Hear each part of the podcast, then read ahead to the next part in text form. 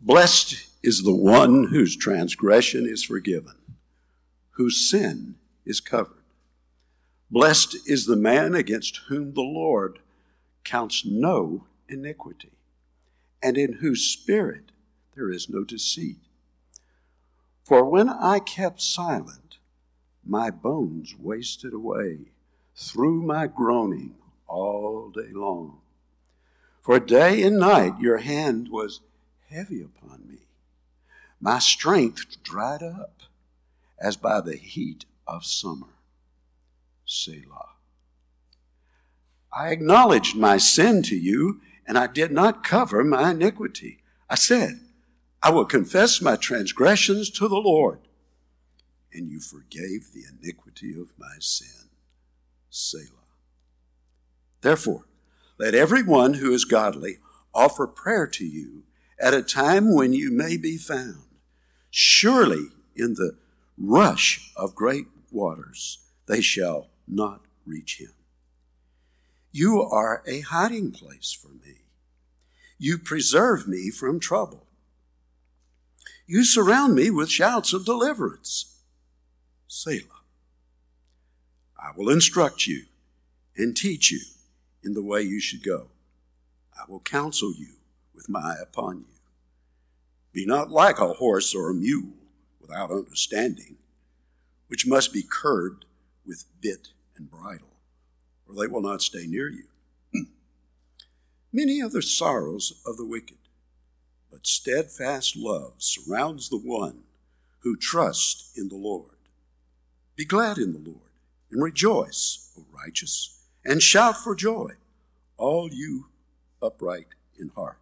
So uh, I want to I want to look at Psalm 32 as you've heard read already by Pastor Dial, and to to really understand, of course, it has to be said in a historical sense, and the history behind this is in 2 Samuel chapters 11 and 12, and these are some of the most infamous, calamitous, and disappointing pieces of scripture that you can find. The scenes here are terrible. Because rather than being at war where he was supposed to be with his men, King David was on his rooftop in the evening. And in 2 Samuel chapter 11, he saw Bathsheba, a married woman, and his passions engaged, and he committed adultery with her. A child was conceived out of that relationship. And David had her husband, an honorable man, an honorable soldier named Uriah, executed in battle. Very quickly, David, who was thought to be a hero of the faith, was a disobedient adulterer and a murderer. And thus, chapter 11 begins a cycle in, in 2 Samuel, a cycle of failure and disaster. It's just a, nat, a natural, sinful downward spiral. And it happened in his house, and it happened on his job, and it happened in his rule of the nation. And Nathan, a prophet, had to come to him and announce a judgment, not the least of which was the death of the child that had been conceived. And David lost large portions of his family. He was deposed from his throne. All that he had done had become widely known and was indelibly blotted on the person of the king. And this person is who 1 Kings 11 said was wholly devoted to God. David was a man after God's own heart, but this is certainly one of the lowest of the low points of his life. He's had other failures. He will go on to have other failures to be sure, but it's probably here that David's seen it as worse. In 2 Samuel chapter 12, verse 8, where God says, uh, the prophet comes in and, and explains that God has given so much to David. And if he had asked for more, God would have given him more. But instead, David tried taking it for himself. And so David's sin sat firmly in the context of God's generosity towards him. And 2 Samuel 11 and 12 are the historical accounts of what went on there. They tell the story in a very factual, in a very clinical way. However, after that, David wrote at least two psalms reflecting on the events and how he was thinking through them. Psalm 51 was David's cry for restoration from God. And the second one is the one that we'll look at this morning, Psalm 32, which you've already heard. And we're going to consider a portion of it at least. Psalm 32 breaks into two portions pretty easily, right in half almost. Verses 1 through 5 are how David remembers the forgiveness that was given to him and from his great sinful experience. And, and then in, 11, in 6 through 11, he gives helpful instruction coming out of that based on that experience.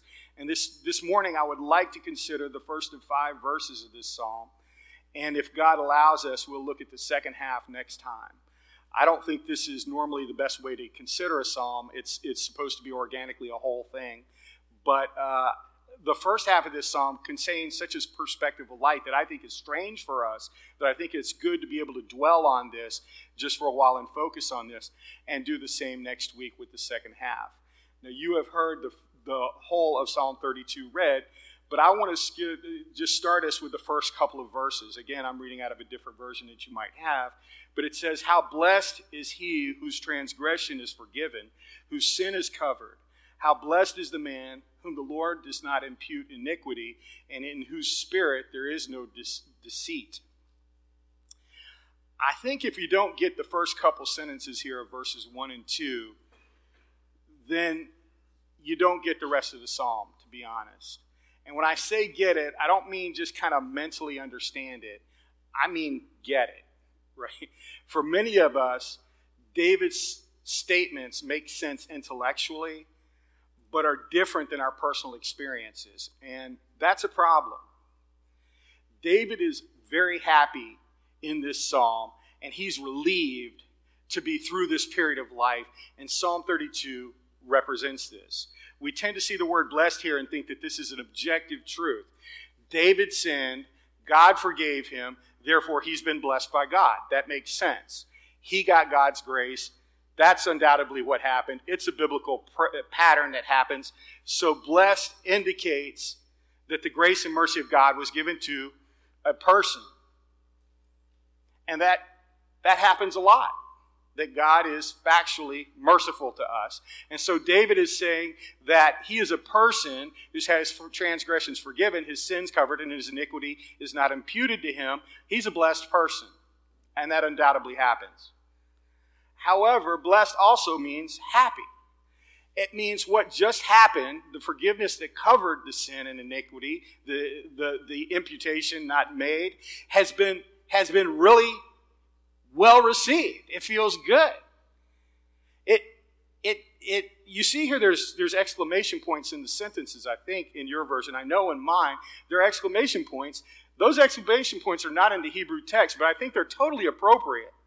And I I've never had a sermon on punctuation marks, but perhaps somebody could do one from this psalm. I'm not the guy to do that. But the punctuation points, the exclamation points, are exactly right.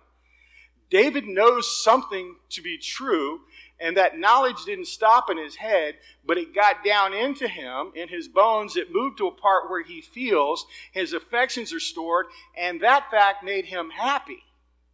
It made him glad. And so the truth he knows creates feelings, happiness. And, and that's why he calls himself blessed. Now, I, I realize you might not like the way I'm using happy here as a synonym, synonym for blessed, because uh, happy gets maligned in some sermons. Um, Christians tend to prefer the word joy, right? Because uh, the thought, the logic is that happiness depends on happenings, and therefore, as the happenings change, your happiness can change, where joy just stays with you no matter what happens out there and and I'm I'm pro joy. I got no problem with joy. Uh, don't want to be anti joy for sure. But but uh, so there are there are there are pastors and a lot of sermons that prefer to use the word joy rather than happiness. It's a fine word. Don't get me wrong. But the, the word joy also implies sort of a calm satisfaction, a deep satisfaction that does not change at times. And that's fine. But here David is expressing a little giddiness, a little bubbliness, right? He's, he's happy just seems to describe it a little bit better in this verse, right? And therefore, I, I'm going to propose a truce that says that the truth of God and forgiveness gives both a deep, calm satisfaction, not depending on the circumstances, and yet sometimes it just makes me happy. It, it, just, it just brings a pop to my step, a clap to my hands, and volume in my voice that I, Jesus made me happy. I just enjoy what he did.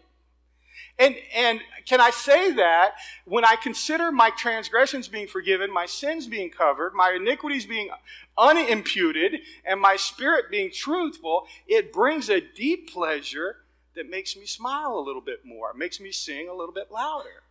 Is it possible that both can happen? Because sometimes Jesus just makes you happy. Well, maybe if you remember the context of what David is saying, it would be clearer.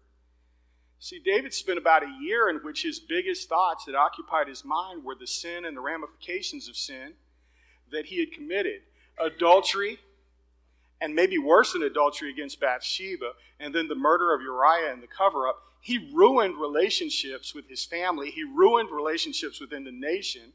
The problems invaded his work life, his home life, and they were significant and couldn't be contained. However, it was not just the mess that he made among those around him. If we believe his writings, David's deepest problem was not with those folks, but how he related to God. And this is strange because I don't think we think this way naturally.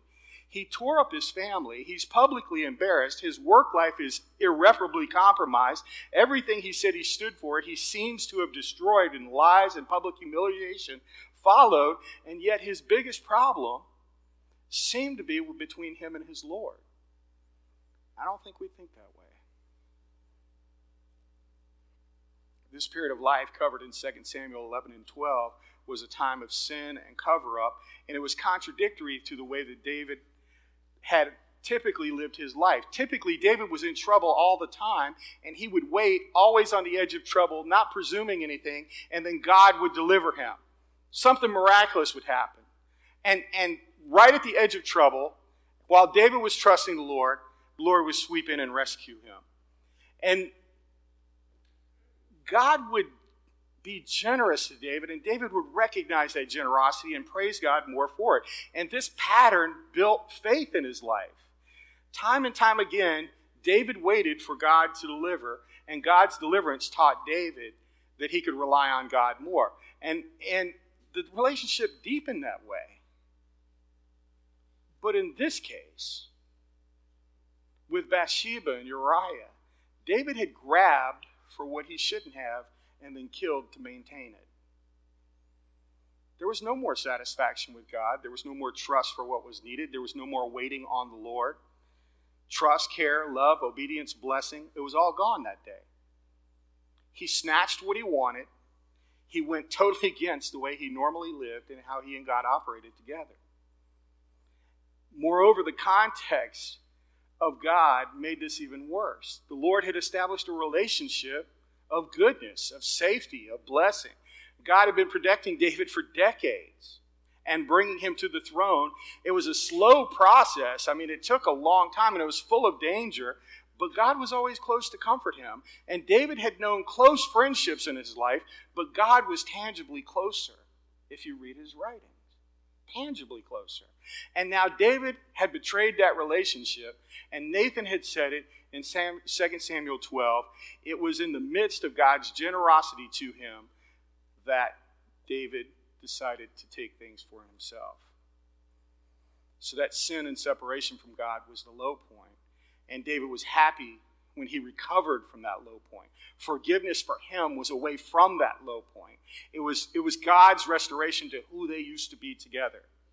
And so it brings him happiness and joy to say, How blessed is he whose transgression is forgiven, whose sin is covered. How blessed is the man to whom God, the Lord does not impute iniquity, and in whose spirit there is no deceit. Now, I'm going to bet that we would be hard pressed to think back on our relationship with God and write two sentences like that. I just don't think it's the way we think. I don't think it's the way we feel. I think we understand it, but I don't think we feel it like David's feeling it here. David has an experience with God and with God's forgiveness that is incredibly tangible to him.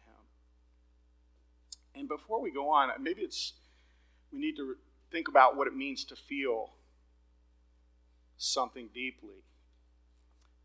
Feelings need to be based on truth, or else feelings are unhelpful. Okay? Therefore, this is not just a call to feel happier about things. Feelings need to be tied to truth. There needs to be a reason which you believe, and that reason will generate better feelings. So, so subjective feelings should be tied to objective truth. Right? And, and any cheerleader knows this, right? A cheerleader knows this. She spends all her time and effort trying to generate a positive attitude, a great vibe, excitement in the, in the crowd. But you know what would really generate some positive vibe and excitement around here? How about some more points on the board? Points would help, wouldn't they? And, and when you put points on the board, there's a concrete reason to get happy. Nothing's more pathetic than a cheerleader trying to generate enthusiasm when the team is being crushed. Right? I mean, that's an uphill battle that nobody can win. She's trying to generate energy with no raw material. David thinks there are concrete reasons to be happy. And if, and if you really think about this like David did, you, you have to boil this down to a problem. You might use three words that David used in verses 1 and 2 to describe the situation. The problem is transgression, sin, and iniquity. And these are biblical terms that are somewhat interchangeable. They are different perspectives on the same problem. And, and yet it's interesting how David uses these terms. I, I think it's because he's been really considering what happened. Right? I typically when I think about sin, I just call it sin. But I think David's been mulling this thing around in his mind and he's looking at it from several different perspectives. And, and he's considered what happened. He could have just said sin, but he thought about it and thought of three different aspects to this problem. And, and again, he's far from us in this way. We want distraction, not introspection. He's been thinking about this. We'd rather be distracted from this. The idea of thinking about who we are from in front of God is kind of a weird concept. It's strange. And yet, David considered this situation as he looks back on the time, and he said that he previously had a problem that manifested itself in three different ways. And in the first of these, David said, I have transgression, and blessed is he whose transgression is forgiven. Transgression means that David went against the will of God. And, and it's obvious from what we know about God's holiness that David David's behavior was unacceptable. Transgression seems like it's focused on the law, like you transgress the law, but that's not really the case. That's not really the case. Transgression is like a rebellion, it's a rebellion against God. Listen to how James talks about it in chapter 2, verses 10 and 11. James says, For whoever keeps the whole law and stumbles on one point, he has become guilty of all. For he who said, Do not commit adultery, also said, Do not commit murder. Now, if you do not commit adultery, but do commit murder, you become a transgressor, transgressor of the law. Now, what's James' point? His point is if you committed a murder, you didn't just violate the statute against murder, you broke the whole law. You've offended the law because you broke into relationship between, between you and the one who gave the law. Now, we don't understand this in our legal system, right? If you murder, you, you broke a law, you have to pay for that law, you're on trial for that law. It's that law that's in focus. Nobody would say you broke all the law, laws of Georgia. And so we don't have it in our legal system. You're not breaking the whole penal code. But parents get this, and they get this when they're working with their kids, even if the kids don't get it that well right? So a parent's going to give an instruction or make a household rule. The child will break the rule, thinking it wasn't that great of a rule, anyways, right? I mean, come on, a little arbitrary with that, aren't you, mom and dad? And so kids are going to break the rule thinking that they broke a rule. They just broke a rule, right? And and then mom and dad come at them with like some serious energy, right? I mean, they're really wound up about this rule for some reason for the kids from the kids' perspective. And, and how could one little disobedience create so much turmoil in a parent? They don't understand that they've disturbed the relationship. They don't understand that. They don't, they don't have the parent's blessing they don't have the parent's smile. It's because restoration needs to take place between the people. And the problem is not just the breaking of the law, it's the breaking of the relationship between the lawgiver and the one who should have been obedient. And so when a parent comes to them in a frustrated manner, they look at them like they're a crazy person. You're wound pretty tightly about some little curfew issue, aren't you? Time is just kind of a construct, isn't it? And why, why is it that important? But David and James are both saying the same thing. The major problem is the broken relationship. They cannot redo the decision, they cannot reverse the wrong, but they can and ought to repair the relationship. And by using the term transgression, David is saying that God demanded and expected certain things from me. I rebelled against him and his rules, and I did what I wanted. I took what I wanted. I covered up what I wanted. And there was a point where I didn't have his smile. I didn't have his blessing. I didn't have his relationship. And, and that was then, and now my transgressions have been, have been wiped away and forgiven. And now I'm happy because those transgressions don't mark the relationship anymore. Again, I don't think we think like this today. Our sin may be ugly and might be personally disappointing. It might be embarrassing. However, we don't think of it as breaking our relationship with God too frequently. And we're like a kid that doesn't understand what he's done in the damage of the relationship. Isn't God sometimes seems to be wound a little tight over these sins? And we get over them and wonder why the relationship isn't what it was. The second thing that David made said that made him happy was the fact that his sin was covered. And uh, you might have heard that sin means to miss the mark. It means that you and I were supposed to be righteous and do righteousness. We were supposed to, uh, that's what we're built for. We're put in a position to do that. You are in a place wherever you are in which you are supposed to be characterized by righteousness in that, in that relationship, in that position. And yet we don't. And we sin. And we fail and miss the mark for what we're supposed to be. And, and so when you talk about your, your faithfulness to God in those terms, you're talking missing the mark is ethical, it's sinful. And so the answer for sin is really you need your sins covered. And David had this sense of failure and shame that made him want to cover up. The sin was personal, it was national, it was international, it was embarrassing, it tore up relationships, and he wanted to have it hidden. It needed to be covered. Now, you recognize that feeling, I hope you recognize I mean, it's one of the first lessons of Scripture, is it not? Adam and Eve disobey God, and, and they want to cover their sins. They make leaf aprons and go hide in the bushes. And, and everybody knows what it means to feel guilty.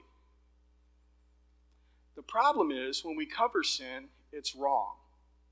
In fact, we call it a cover up. It's wrong. And if you, you don't know whether covered up is right or wrong, you could ask Richard Nixon or you could ask David, either one. David, David says the covering of the adultery is, is, was the whole issue. The sin was the adultery, but what was the death of Uriah? That was part of the cover up, and the cover up went on from there.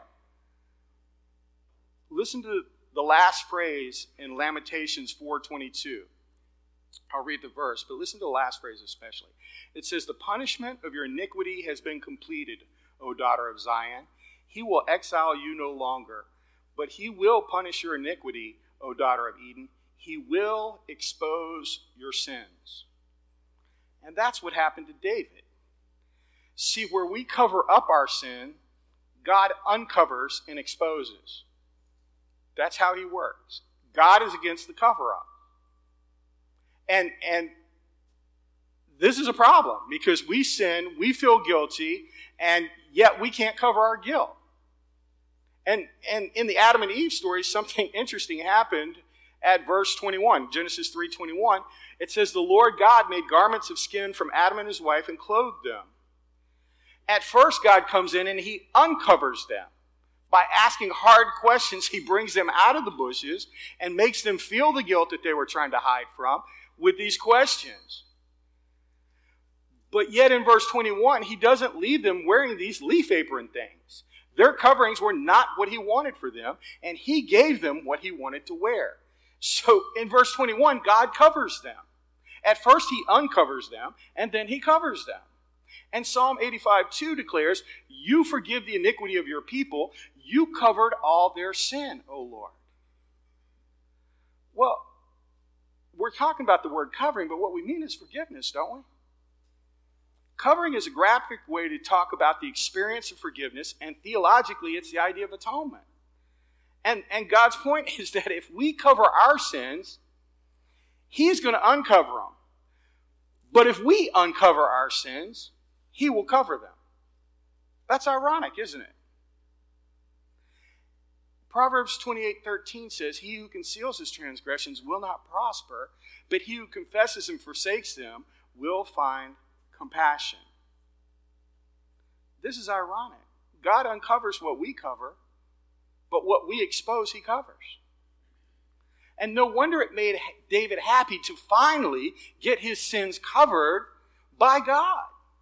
And all the problems he had covering his own sins, it was failure. But when God covered his, his sins, it, there was joy, there was happiness. Now he has a clean slate before God. And the third aspect that makes David happy is in verse 2. How blessed is the man whom the Lord does not impute iniquity, in whose spirit there is no deceit. In, imputing iniquity has to do with David's liability for what he's done. And instead of receiving the punishment, the deserved for the deserved actions, David doesn't get that. The Lord didn't hold it against him or put it on some kind of ledger for him. He doesn't owe anything. And there's no objective debt. And God isn't holding over him to repay anything. He's been freed from the deficit that he put himself in, and there is no further obligation here. I don't know if you've ever been relieved of that kind of debt, but it's a good feeling to not have debt, especially if you've been burdened by it. It's an incredible weight that's been removed. And, and iniquity, iniquity is really right and the guilt that goes with it is really right in David's situation. I mean, he, he did something, right? And guilt is funny. Guilt is a funny thing because it's both objective and subjective as well, right? And, and David was, in fact, objectively guilty. He did something. It wasn't just that he felt bad, he felt bad because he did something. Now, the feeling bad is subjective. For example, when the, gut, when the judge tells you you're guilty, he's not talking about your feelings. You feel guilty. He's talking about the way you stand before him as a guilty person. But on the other hand, guilt is a feeling that comes with feeling guilty. I mean, when you're guilty, you feel guilty, hopefully. You ought to. That's the job of the conscience, right? We ought to feel guilty when we do wrong. That's what consciences are supposed to do. And it tells us we're guilty by producing guilt within us. In that sense, again, the subjective feeling is tied to an objective truth. And it's only one who knows their massive debt has been canceled that will celebrate when it's been removed.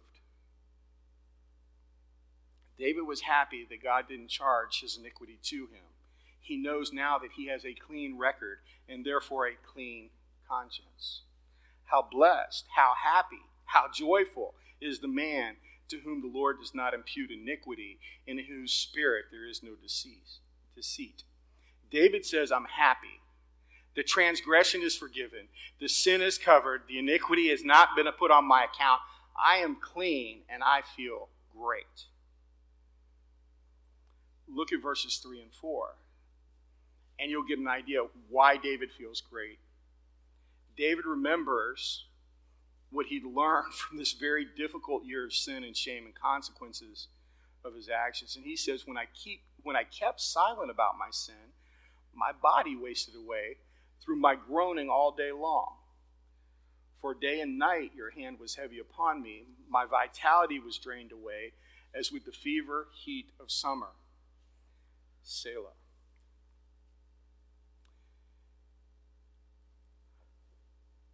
The first thing that seems to happen here is that David felt physically bad.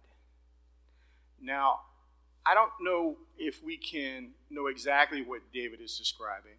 And I would remind you this is poetry, so he might be speaking in metaphors.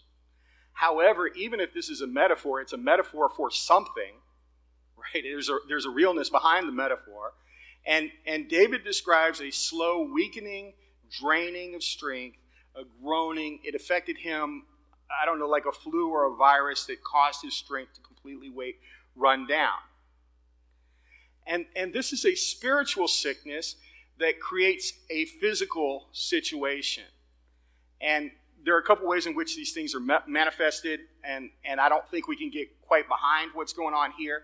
But think about this there is definitely a correlation between a person's mental and emotional state and their physical health.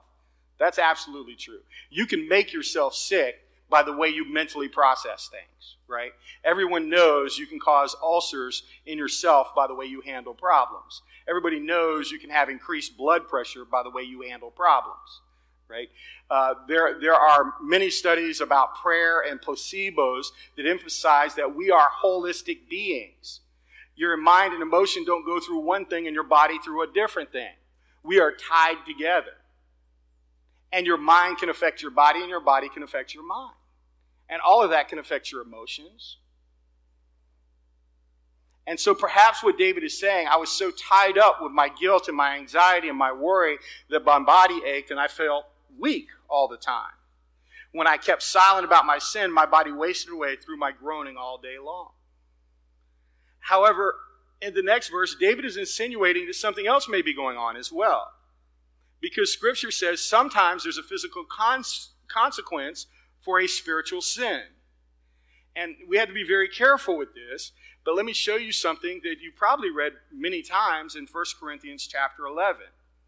It's often the passage that's read at the taking of the Lord's table. In 1 Corinthians 11, 26 through 30, it says, For as often as you eat this bread and drink this cup, you proclaim the Lord's death until he comes. Therefore, whoever eats the bread or drinks the cup of the Lord in an unworthy manner shall be guilty of the body and the blood of the Lord.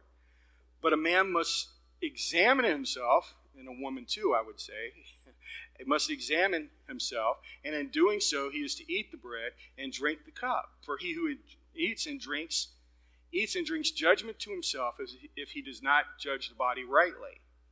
For this reason, many among you are weak and sick, and a number sleep. So this passage says that uh, there were some Christians in the city of Corinth who were sick, and some had even died. Sleep is a metaphor for death, a euphemism for death in verse 30. Well, why has this happened? Well, this was a physical consequence of sin. They were sitting with brothers and sisters around a table, the Lord's table, and, and they wanted to do that in light of unity. But what happened is they weren't unified. And so, pretending to get along, uh, yet maintaining a bad relationship among them. Some Corinthians wanted to pretend there's nothing wrong between them and knew that there was something that needed to be addressed. And, and you might think, uh, and death and sickness was a part of this. And, and you might think that God doesn't do that sort of thing. He doesn't work that way. And He won't bring illness and He won't bring death to people just because of sin. Well, if you think that way, the onus of proof is on you because that's exactly what 1 Corinthians 11 says. And moreover, verse 4 in our passage in Psalm 32 says, For day and night your hand was heavy on me. David's saying that about God. God's hand is heavy on him. So David is saying it's God making him feel this way. Now, I, I just want to caution you you can't look at every sick person and, and try to find the sin that they're into, right? That just because somebody gets sick doesn't mean they're sinful all the time. I mean, this is emphasized in John 9. Not everybody who's sick has sin. So don't misquote me or misunderstand the principle. We can no, never tell why God allows sin and de- death at all, or excuse me, sickness and death. But at times, it's what 1 Corinthians 11 is saying. At times, it is what Psalm 32 4 says. And David, you can disagree with what you think about that now, but I, I think you have to say that David thought, according to verse 4, that God was bringing this to him. By the way, if you can't bring yourself to say that God would not affect a person's health or life because of sin, it's usually because you think your life and health are more important to you and more important to God than your holiness. But you're wrong in that. Your holiness is much more important to God than your health. And so, note when this happened to David. David said, It's when I kept silent about my sin. And this just shows David was slow to repent. This is part of David's cover up. This bad health happened when David wouldn't repent. Keeping silent about sin is not a good thing. But if you think about it, who was David going to tell? I mean, those are who were close to him already knew about it. And, it was getting very, very public. And within a year, everybody knew about it. And so, who is David going to tell when it says, I kept silent about my sin? This has to do with not David telling other people, it has to do with David telling God. It has to do with David's confession. And, and this is part of the act of repentance, or really is confession. And his sin had kept him from God. Also, his lack of repentance had kept him from God. And he didn't tell God about his sin. Now, neither we nor David think that God needs to be informed about anything. I mean, part of, part of the point of being God is you know everything. And so David's not going to tell God anything God didn't know. But in this time, David is more interested in cover up than confession. And it made it physically ill.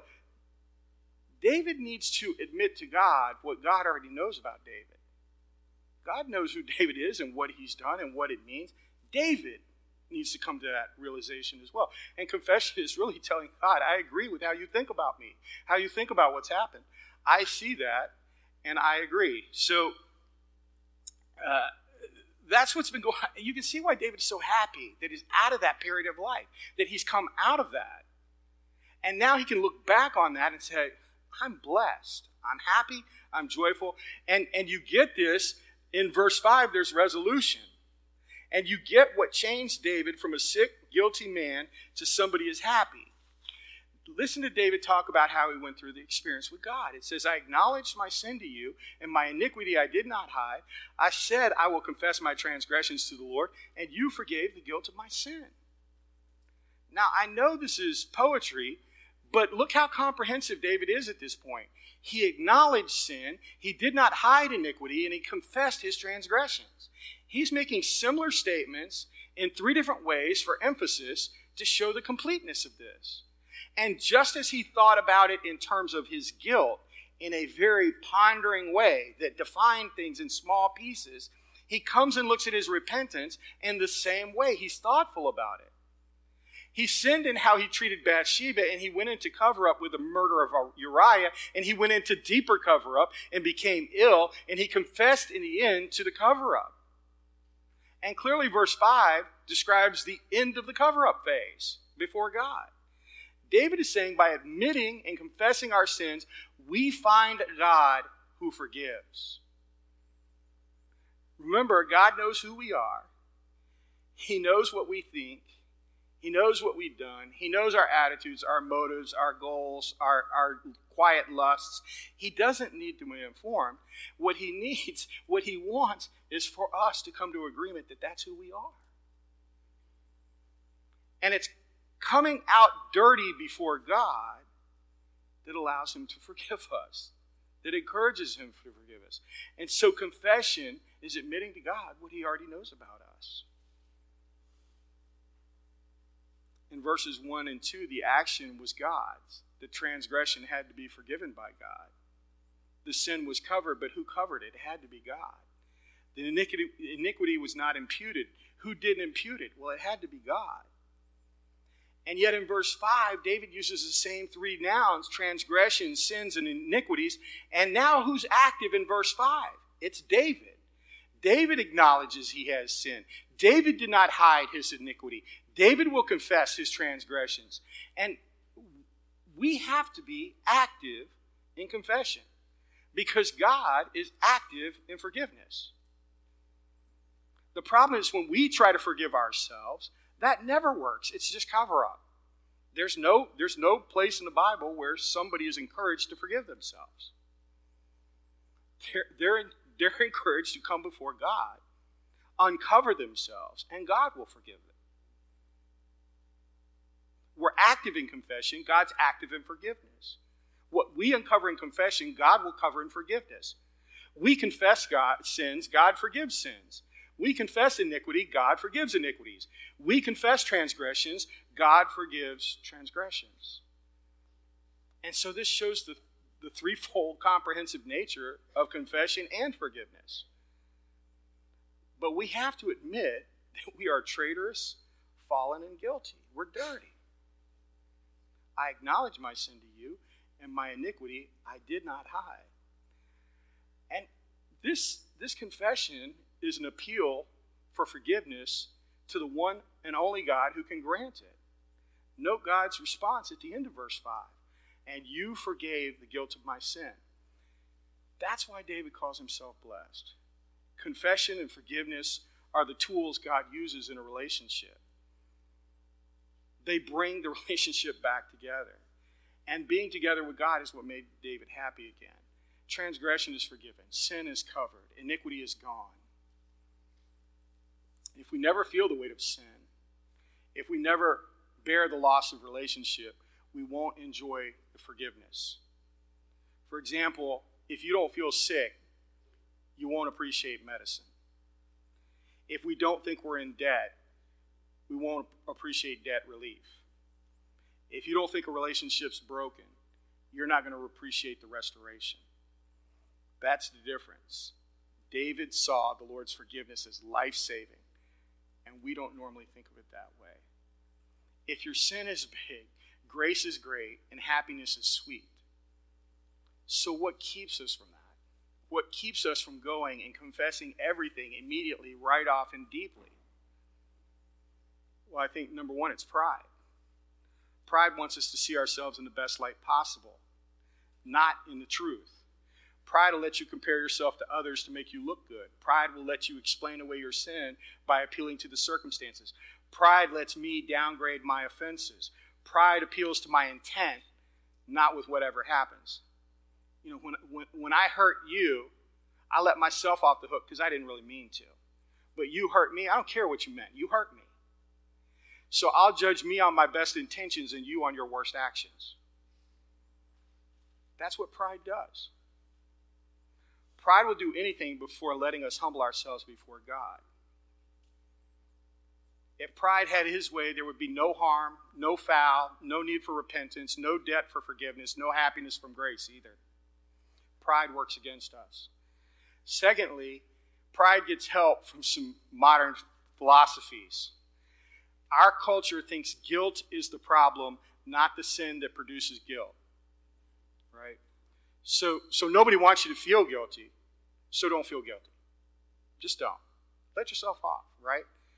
So we're not we're told not to feel guilty because guilt is detrimental. But we're not told what to do with the sin that produces the guilt. We're, intru- we're instructed to like maybe redefine it so it doesn't feel wrong. It won't produce guilt. Which that's wrong. So what you get is behaviors that are sinful in Scripture are redefined as natural or average or common or normal or. You're just a normal person, right? And if it's found to be normal and widespread, it can't be wrong. So why are you feeling guilty? And therefore, the subjective feeling of guilt is challenged by redefining the sinful behavior that caused it, and the objective reasons for feeling guilty aren't addressed. And, and guilt is addressed, but not the sin that causes guilt. And biblically speaking, just because it's natural, just because it's normal, just because it's average, doesn't make it right. Uh, the Bible is clear normal, average is still wrong after the fall. It's sinful. Sin is commonly practiced in many ways, but that doesn't reduce the fact that it's evil. Sin is average and everybody does it. In fact, it's quite popular if you haven't noticed. And so it's still sin. Guilt is good because it helps us run to Christ for help. There's also some bad Christian thinking in this as well. and I know I have practiced this, and probably you'll recognize some of it. We misappropriate and misapply some things we know about God in order to let ourselves off the hook. I mean, you know God is loving. He's very loving. He loves me in spite of my sin. He's good. He'll be good to me in spite of my sin. He's forgiving also. Uh, it's almost like I have grace before I ask, to be honest. He's, ne- he's never the same. He never, uh, excuse me, he never, he never changes. He's always the same. His goodness, his kindness, and forgiveness is always there. Therefore, I can very quickly jump from a sinful situation to an assurance that God's all right with me. And that move from sin to grace is so quick and so efficient the same, that the exchange was painless and ultimately meaningless. I barely had time to quote John 1, 1 John 1 9 in a 15 second prayer when I found myself comforted and moving forward. In fact, as natural Pharisees, we assume grace and God's good pleasure all the time without guilt or repentance involved in it at all. So functionally, God's okay with me, whatever I do, because He is gracious. That can't be right. And when we come to Psalm chapter 32, that's why it reads strange to us. Is David really going to wallow in all that guilt? He's using a lot of strong, self deprecating language here when he ought to just quote 1 John 1 9 and move on. God is faithful and righteous, isn't he? However, our attitude does not describe the relationship with God in Scripture. Romans 6 and 7 and 8 describes forgiveness in ways that we go on to fight sin and continue to hate it as we grow in righteousness, as we grow in holiness. Scripture shows the Christian working to fight against indwelling sin based on Christ's forgiveness. It's called putting our flesh to death. It's called giving life to righteousness. This is visceral work, it's not an assumption of God's grace. Now, I want to end by re emphasizing how important it is to feel forgiven. If you don't feel forgiven, you'll never get happy about what Jesus did. That feeling has got to be based on the truth that God has actually forgiven you it can't be based on an assumption of God's grace. That truth has to get down. The truth of it has to get down into our desires, into our bones, into our feelings. It has to reach our inner person. And, and 2 Corinthians chapter 5, verse 14, it says, This is compelling. When it gets that deep, it compels you. It moves you in a direction. 1 John 4:19 says it produces something within us. These objective facts when they get roots down in us, they actually change things and they make us subjectively happy for a reason. And Lord willing, next time we look at this psalm, David is going to teach us. He's going to change to a teacher that tells us that, that forgiveness is a great motivator. Now, just in a practical sense, the best way I know. It's not the only way, probably. Uh, it's it's not the way at all. But it, the, my experience, the best way to consider the objective truth of this matter is to consider what Christ has accomplished, what Jesus has done, what actually happened for you on the cross. And, and if you look at the cross, if you look at what Christ is, what you see is the horrible quality of sin that calls for death it shows the incredible consequences of our participation in that sin. It demonstrates the incredible love of the Father.